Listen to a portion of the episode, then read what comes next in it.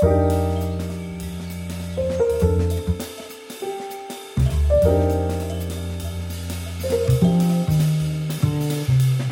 lyssnar på Tala ut i fokus med Nalin Baxi.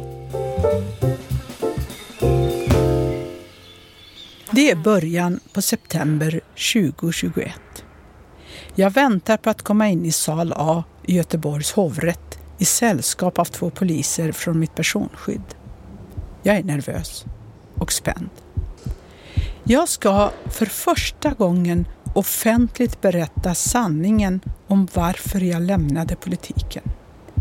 Jag ska berätta om de allvarliga hoten som fick mig att frukta för mitt liv och den verkliga anledningen till att jag inte längre orkade jobba politiskt. Medan jag väntar på att släppas in i salen börjar tankarna vandra bakåt i tiden. Till när jag var 27 och beskrivs i medier som ett socialdemokratiskt stjärnskott. Som ung och orädd med invandrarbakgrund och ny i riksdagen. Jag tänker på hur allt började och vad det egentligen är som varit dropparna som fått bägaren att rinna över. Jag tänker på vad jag ville, vad jag hann och varför det tog slut. Bilder från en dag på torget i Tensta fladdrar förbi i huvudet. Men precis då öppnas dörrarna.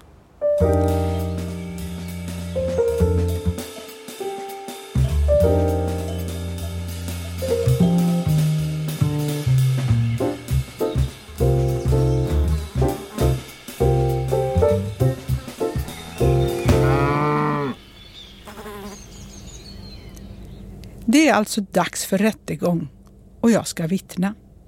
Rättegången är mellan tidigare socialdemokratiska kommunalrådet Ann-Sofie Hermansson och två kvinnor från Muslimska mänskliga rättighetskommittén.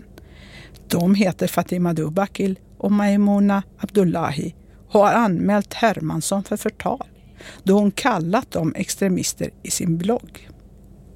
Ordföranden i hovrätten ber mig att avlägga vittneseden. Sedan vill han att jag ska tala.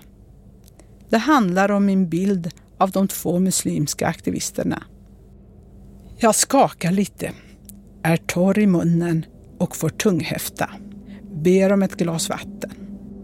Jag berättar att jag har mött en av de två kvinnorna i Muslimska mänskliga rättighetskommittén då jag för många år sedan var med och startade seminarierna Euroislam och fundamentalism i föreningen Tensta Träffs regi.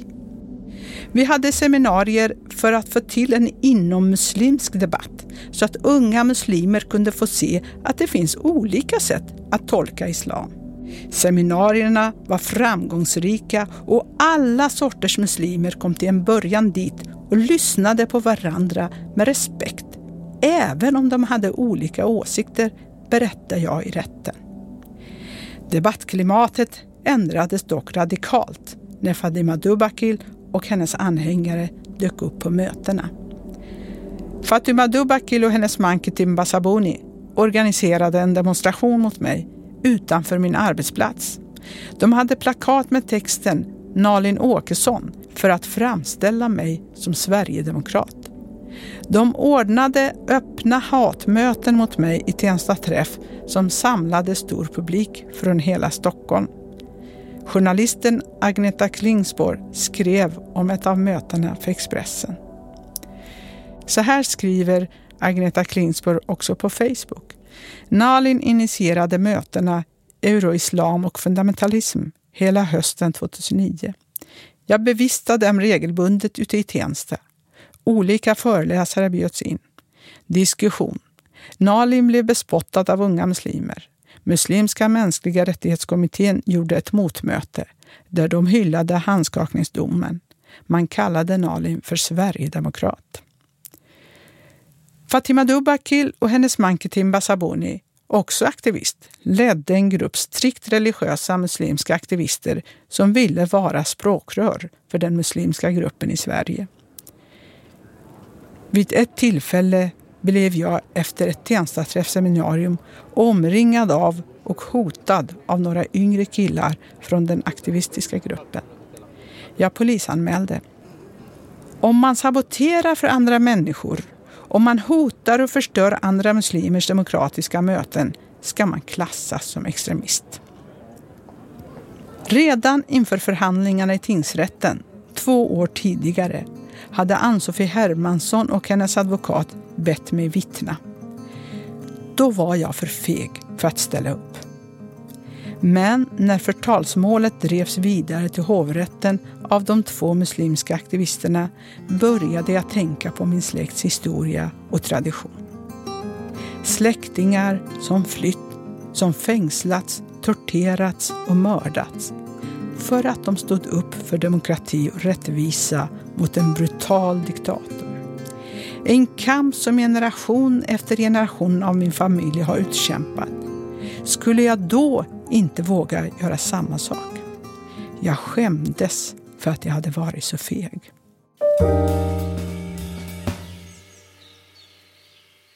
Hot har vi i vår familj levt med så länge vi kan minnas. I 170 år har min släkt bekämpat religiös fanatism. Flera släktingar har under dessa år mördats för rätten att säga vad de tycker. Ända sedan 1600-talet har det funnits imamer i släkten. Vi tillhör en respekterad elit. Skulle jag då ta bakdörren och lämna min politiska plattform för att jag var utsatt för hot av islamister? Just islamister som mina anfäder stått upp mot i flera generationer. Om mina släktingar och andra kurder fick höra att jag hade varit feg och backat för islamister, det hade de aldrig accepterat. För mig var det också viktigt att islamister inte skulle få tillfredsställelsen att se hur de kunde skrämma någon till tystnad.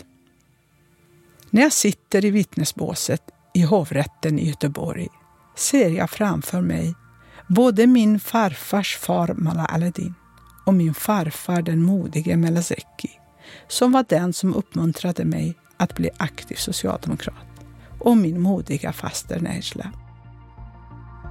När Turkiets första president förbjöd koranskolor fortsatte min farfars far att i hemlighet undervisa barn och ungdomar i grottor. I hans koranskolor undervisar man inte bara i religion. Eleverna hade även matematik, fysik, kemi, litteratur och filosofi. Det var precis som en vanlig skola, men undervisningen var på arabiska. Hans son, min farfar Malazeki, var i slutet på 60-talet beredd att offra sig och sin familj för ett ungt par som var förälskade och ville gifta sig trots att tjejens familj motsatte sig. De ville tvinga henne att gifta sig med min kusin. De planerade att mörda både henne och mannen som hon älskade som straff för att de motsatte sig det planerade kusinäktenskapet. Hos min farfar fick de skydd. Hennes familj kom och krävde att få hämta sin dotter, men farfar sa hårdnackat nej. Då kom de beväpnade på natten för att hämta paret med våld. När de började skjuta bönföll min mamma och farmor min farfar att lämna ut paret för att rädda livet på sina barn och barnbarn. Men min farfar var inte beredd att lämna ut den som hade sökt skydd hos honom. Nu behövde det inte gå så långt. Det visade sig att den släkten inte var beredd att få hela vår släkt emot sig för ett hedersmords skull. På det sättet kunde min farfar hjälpa dem att fly och gömma sig i Turkiet. Malazeki var beredd att ta stora risker för det han ansåg var rätt.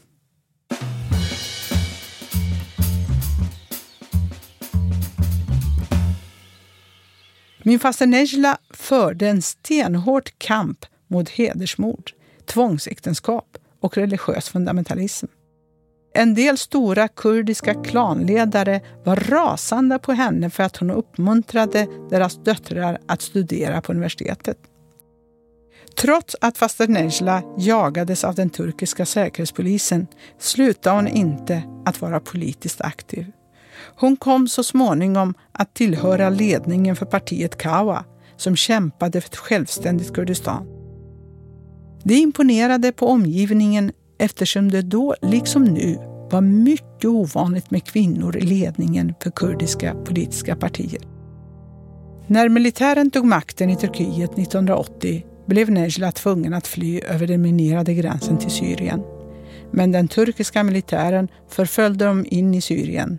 Där anföll huset som Nejla och hennes partikamrater gömde sig i.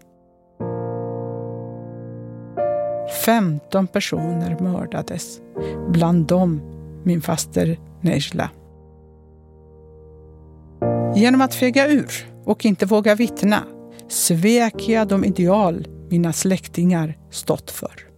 I hovrätten den där dagen tog jag bladet från munnen och berättade om hoten och trakasserierna riktade mot mig från islamister i Sverige och varför jag ansåg att det var helt korrekt att kalla de två muslimska aktivisterna som stämt Ann-Sofie Hermansson för extremister. Men hur blev det så här?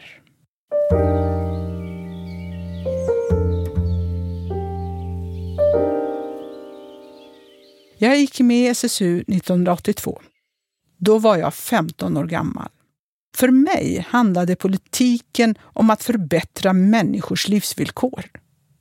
Men ganska snart förstod jag att SSU var en plantskola för partiet där plantorna ofta i första hand såg politiken som en yrkeskarriär, mindre som ett idealistiskt projekt. För mig var politik inte position eller försörjning, utan politik handlade om demokrati, yttrandefrihet och rättvisa. Allt det som min släkt kämpat och dött för i Turkiet. Medan de andra SSU-arna i distriktet ägnade sig åt att skriva motioner och uttalanden bedrev jag praktisk politik i SSU Tensta. Vi startade läxläsning på söndagarna. Vi ville visa att barnen i Tensta och i förorterna runt omkring kunde lyckas i skolan, även om de inte växte upp i hem med studietraditioner. De behövde bara lite extra stöd och uppmuntran. Behovet av läxhjälp var stort och vi hade många ungdomar som kom till oss varje vecka för att plugga. SSU Tensta fick många nya medlemmar och uppmärksammades på 90-talet både inom och utom partiet. Ändå var det ingen som hade väntat sig att en SSU-are som jag, som inte hade drivits upp i partiets plantskola och själv inte hade några tankar på politisk karriär, skulle hamna i riksdagen.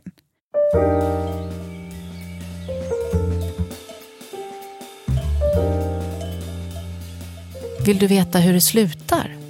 Du kan låsa upp resten av berättelsen här i din poddapp. Då får du också en prenumeration på magasinet Fokus och tillgång till de andra rafflande avsnitten av Tala ut. Missa inte det. Vi hörs.